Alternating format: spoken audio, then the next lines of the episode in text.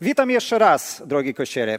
Jak już mówiłem, nasze, albo mówiliśmy, nasze dzisiejsze spotkanie prowadzi dzisiaj służba mesjańska, która naprawdę tak działa w naszym Kościele już na dzień dobry trzy lata.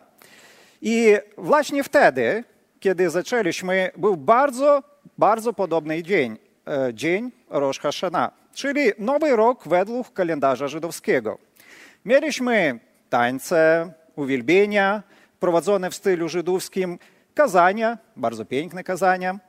I pamiętam, że po nabożeństwie e, ktoś spytał pastora, czy od teraz będziemy musieli się, e, się obrzezać i zachowywać wszystkie tradycje żydowskie. Były takie pytania. I wiecie co? Dziwne pytania. O, odpowiedź brzmi oczywiście, że nie. Nie musimy tego robić, a jednak możemy czerpać z tego doświadczenia dziedzictwa, jakie przeżył naród izraelski podczas podróży z Panem Bogiem przez historię. Minęły trzy lata. Jesteśmy jako służba z Kościołem. Jesteśmy w Kościele i jesteśmy dla Kościoła. I to jest moto naszej służby i o to chcielibyśmy zadbać. Pragniemy uwielbić Jezusa przez święta żydowskie i w miłości głosić dobrą nowinę dla naszych starszych braci, ponieważ mamy jednego Ojca, jaki nas zrodził. Marzymy o to, żeby każdy wierzący człowiek w swoim sercu miał to, o czym mówi apostoł Paweł w liście do Rzymian. Przeczytajmy to. Mówię prawdę w Chrystusie, nie kłamię, co mi poświadcza moje sumienie w Duchu Świętym, że odczuwam wielki smutek i nieustający ból w moim sercu. Pragnąłbym bowiem sam być odłączony od Chrystusa za moich braci, za moich krewnych według ciała. Są to Izraelici, do których należy usynowienia, chwała, przymierza, nadanie prawa, służba Boża i obietnice, do których należą ojcowie i z których według ciała pochodzi Chrystus, który jest nad wszystkimi. Bóg błogosławiony na wieki i możemy powiedzieć Amen. Amen. Dla mnie to niesamowite słowa. Apostoł Paweł, zobaczcie, nie kłamie. I to jest super nowina. I podkreśla, że może, mówi tak prawdę, że odczuwa wielki smutek i nieustający ból w swoim sercu, że jest gotów być odłączony od Chrystusa. Jeszcze raz, że jest gotów być odłączony od Chrystusa za dzieło zbawienia narodu żydowskiego. Tak ważne jest to dla Niego, tak cenne. My, jako wierzący Nowego Testamentu, naśladujemy Pawła i jesteśmy wspierani przez jego listy w różnych kwestiach, tak duchowych, jak i moralnych. On jest dla nas wzorem. I w tym liście do kościoła w Rzymie, kościoła takiego jak nasz kościół, wywodzącego się z nieżydowskiego środowiska, on pisze to, co tak naprawdę go martwi i jest dla niego ważne. I jest to kwestia zbawienia narodu żydowskiego. Zbawienia narodu żydowskiego. Cała Biblia prawie od samego początku opowiada nam o Bożym sercu i o Jego chęci, by zmienić życie człowieka, by wybawić go od grzechu. I naród żydowski jako pierwszy ze wszystkich innych narodów był wybrany do tego zbawienia. On stał się przykładem tego, jak Pan Bóg kocha człowieka i martwi się o niego bez względu na jego postępowanie. W jasny sposób tą troskę możemy zauważyć w świętach, gdzie Pan Bóg, Jego działalność i moc jest zawsze na pierwszym miejscu. Dzisiaj cały żydowski świat obchodzi święto Rosh Hashanah, czyli rozpoczęcie nowego roku kalendarzowego. Jest to szczególny czas, który ma swoje tradycje i zwyczaje. Biblia nazywa ten dzień świętym trąb albo świętym trąbienia. I jest tak o tym napisano e, w księdze kapłańskiej. Powiedz Izraelitom, pierwszego dnia siódmego miesiąca będziecie obchodzili uroczysty szabat. Dęcie wróg, zwolanie święte. Nie, będzie, nie będziecie wykonywać żadnej pracy. Złożycie ofiary spale, spalane dla Pana. Moment trąbienia wróg, jaki nazywa się szofarem, jest centralnym elementem tego święta. Według tradycji każdy Żyd w Rosh Hashana powinien około 100 razy usłyszeć dźwięk szofaru. Ten dźwięk przypomina nam wydarzenia z historii, w jakich Bóg przedstawiał siebie jako króla i stwórcę wszechświata. Żydowscy mędrcy uważają, że świat, ten w jakim teraz mieszkamy, był stworzony w ten dzień. I Pan Bóg przez dźwięk tego rogu jeszcze raz przypomina o tym całemu stworzeniu. Według tradycji żydowskiej to święto jest podobne do uroczystości koronacji króla, kiedy każdy człowiek w jego królestwie kieruje swój wzrok na niego i w swoim sercu oddaje mu hołd. Najlepiej oddaje, ta, oddaje to historia, która wydarzyła się podczas wyjścia narodu żydowskiego z Egiptu, podczas otrzymania prawa od Boga i zawarcia przymierza mojżeszowego. Krótko przypomnijmy sobie te wydarzenia. Jak pamiętamy, chyba czytaliśmy, po wielkich cudach w Egipcie całe zgromadzenie Izraela znajduje się na pustyni obok góry Synaj. To jest spora grupa ludzi, którzy widzieli moc Bożą jednak tak naprawdę nie znali Go. I to jest dziwne. Człowiek może przeżyć niesamowitą przygodę. Dziesięć plag, podróż przez morze i nie znać Boga nie rozumieć Jego serca. Dlatego rozumienie prawa jest konieczne, ponieważ ono określa granice naszej wolności i uczy nas, jak w nich przebywać. Przez taką instrukcję Bóg chce nauczyć lud, jak trzeba postępować w codziennym życiu i jak powinniśmy Mu służyć. Zatem chce Pan Bóg podarować im prawo, które będzie im pomagać żyć. W tej sytuacji Bóg nie prezentuje się jako, wiecie, taki tatuś albo taki dziadek z brodą, który wszystkich kocha i w zamian, wiecie co, w ogóle nic nie oczekuje. W ogóle nic. On jest królem. Mocnym i potężnym. Nie można z nim postępować w dowolny sposób, bez szacunku. On błogosławi i On rozlicza swoje stworzenia. Oto jak Pismo opisuje ten proces, kiedy Pan daje swoje słowo narodowi izraelskiemu obok góry Synaj. Zobaczmy to. Jest tak napisano. Trzeciego dnia rano rozległy się grzmoty z błyskawicami i gęsty oblok rozprostał się nad górą i rozległ się głos potężnej trąby. Także cały lud przybywający w obozie drżał ze strachu. Mojżesz wyprowadził lud z obozu naprzeciw Boga i ustawił u stóp góry. Góra zaś Synaj była cała spowita dymem, gdyż Pan stąpił na nią w ogniu i unosił się z niej dym jak z pieca.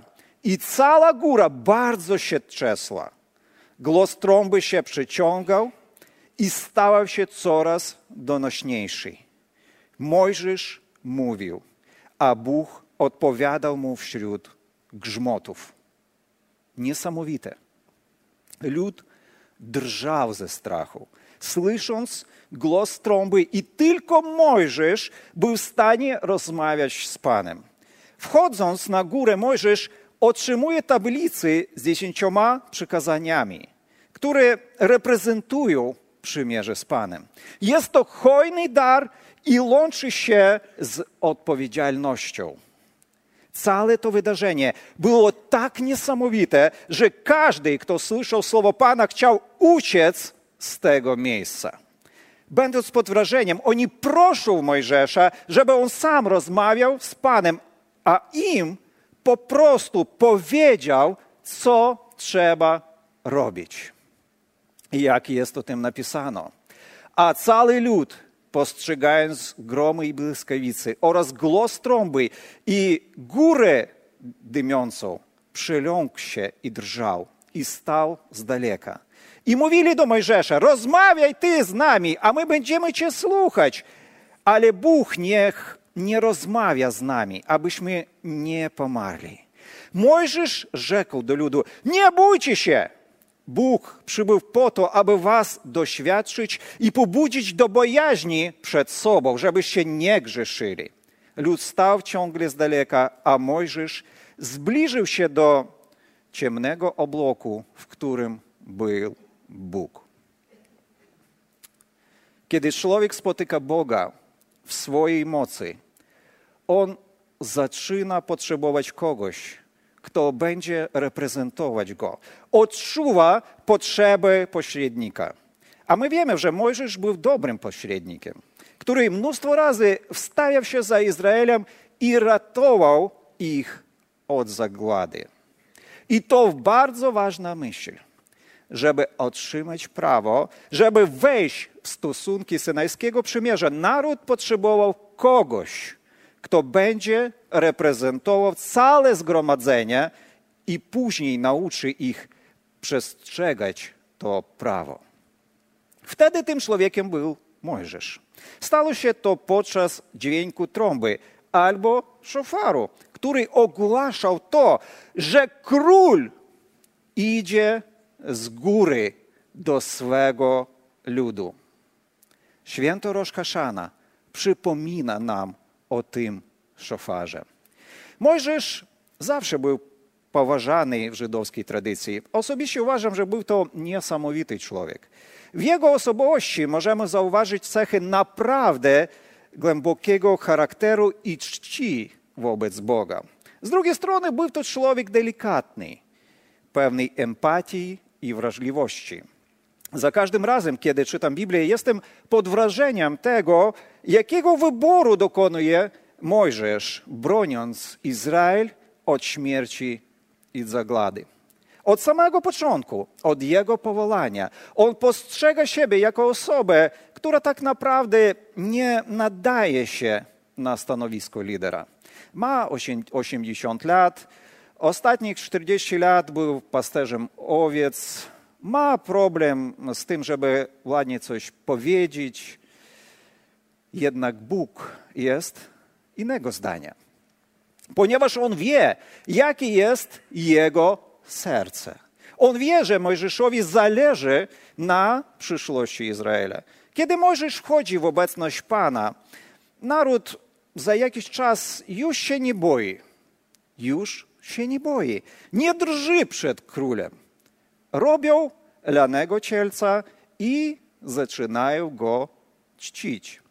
I wtedy widzimy Mojżesza, jaki broni naród. Chociaż ma możliwość stanąć na czele innego narodu, jaki Pan chce z niego zrodzić. Mojżesz tak o tym przypomina. Pan powiedział też do mnie: Widziałem ten lud, a jest to lud twardego karku. Został mnie, a ich wytępię i wytrącę ich imię spod nieba. A z ciebie uczynię naród, potężniejszy i większy od nich. Wtedy wziąłem te dwie tablice, wyrzuciłem je z rąk i stłukłem je na waszych oczach. Potem upadłem przed Panem, jak za pierwszym razem przez 40 dni i 40 nocy. Nie jadłem chleba i nie piłem wody z powodu wszystkich waszych grzechów, które popełniliście, czyniąc zło w oczach Pana pobudzając go do gniewu.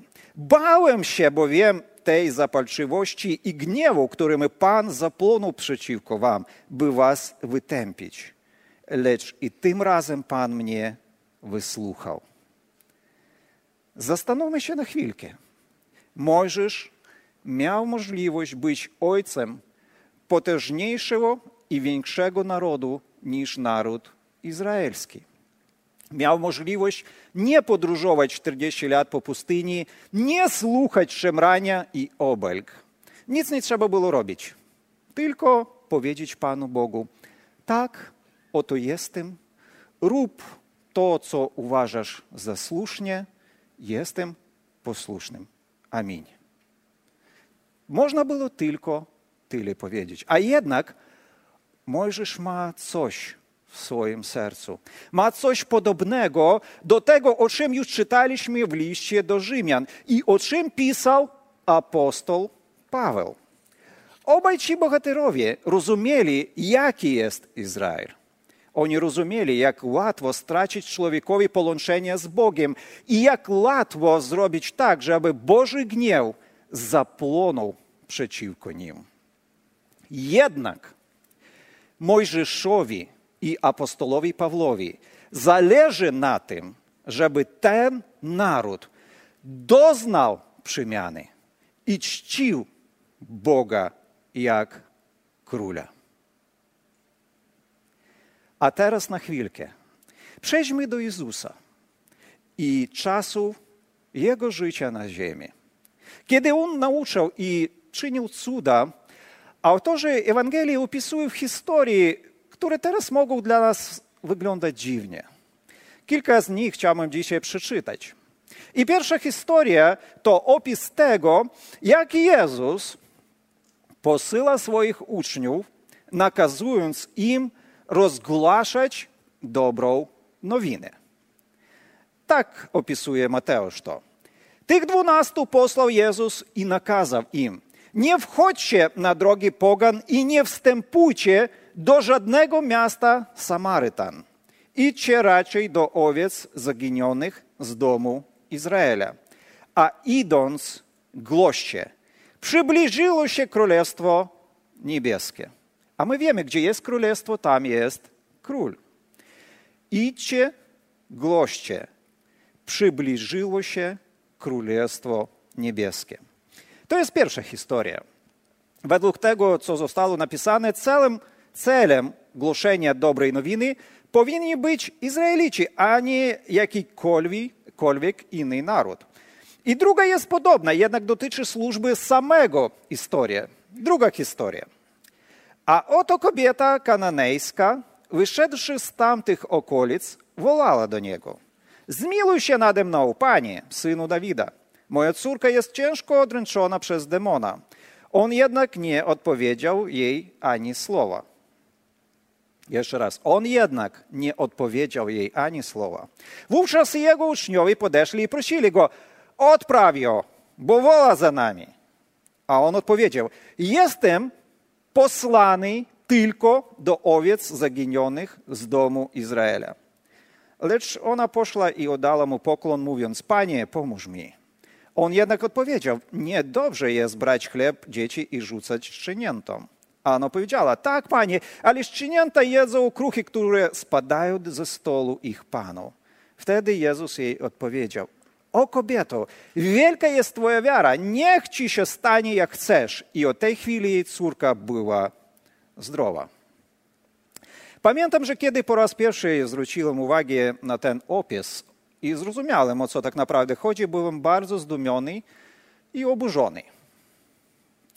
Nie jestem Żydem z pochodzenia, a to znaczy, że jeśli spotkałbym Jezusa za czasów Jego służby, to mógłby otrzymać od Niego taką samą odpowiedź, jaką otrzymała ta kobieta. I to jest trudno zrozumieć. Jezus w bardzo jasny sposób daje nam do zrozumienia, że dzieło zbawienia żydowskiego narodu, głoszenia dobrej nowiny dla nich jest pierwszorzędne w Jego misji. On chce, żeby oni usłyszeli to słowo i weszli w nowe przymierze z Panem Bogiem w pierwszej kolejności. Zależy mu na tym. A co z innymi narodami? Czy Jezus kocha Żydów bardziej niż innych? Odpowiedź brzmi: oczywiście, że nie. każdy człowiek jest cenny dla Pana Boga. Jak jest napisano, Mówię bowiem, że Jezus Chrystus był sługą obrzezania ze względu na prawdę Bożą, aby potwierdzić obietnice dane Ojcom. I aby pogani chwalili Boga za miłosierdzie, jak jest napisane. Dlatego będę Cię wysławiał między poganami i będę śpiewał Twemu imieniu. Jezus głosił dobrą nowinę narodowi żydowskiemu ze względu na obietnice dane Ojcom. Dobra nowina – została ogłoszona innym narodom ze względu na miłosierdzie Boga. I to jest słowo o królu, który w czasach ostatecznych, kiedy zabrzmi ostatnia trąba albo ostatni szofar, przyjdzie do tego świata, żeby każdy człowiek zobaczył go i oddał mu hołd. Paweł w liście do, do Tymoteusza kontynuuje podobną myśl, odwołując się do pośrednictwa Jezusa, który stał pomiędzy ludźmi a Bogiem. Pisze on w taki sposób.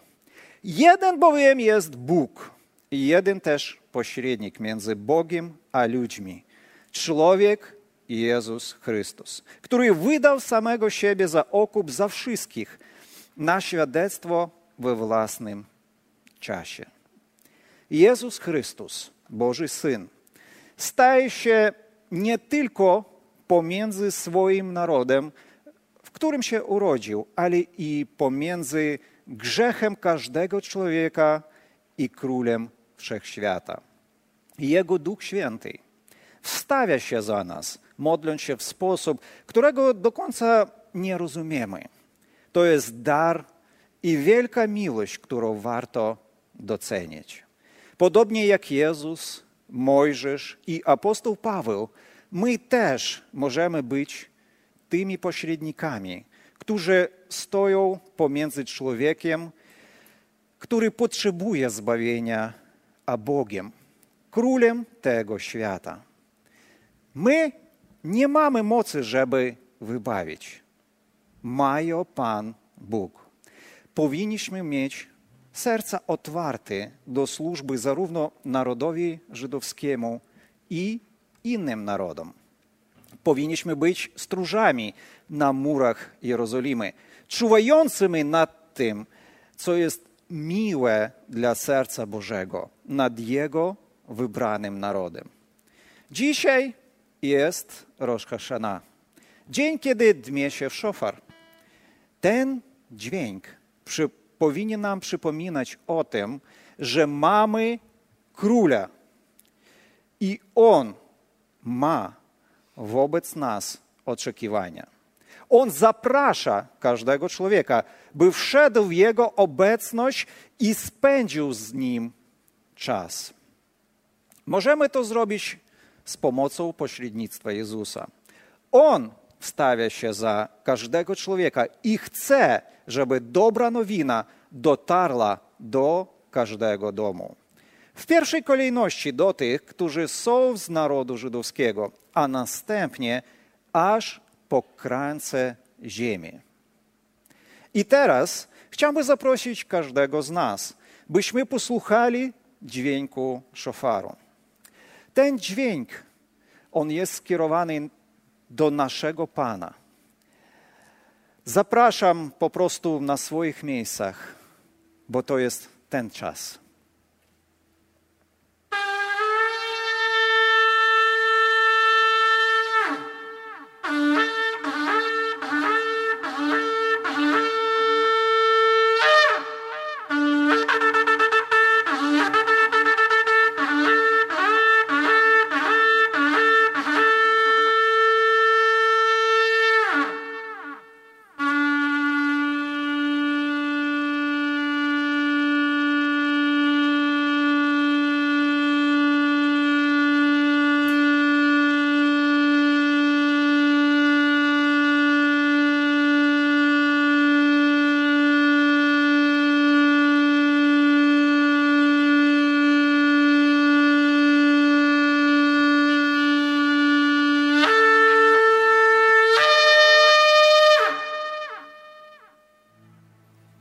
Panie Boże, w naszych sercach mówimy, Ty jesteś naszym Panem, Ty jesteś naszym Królem.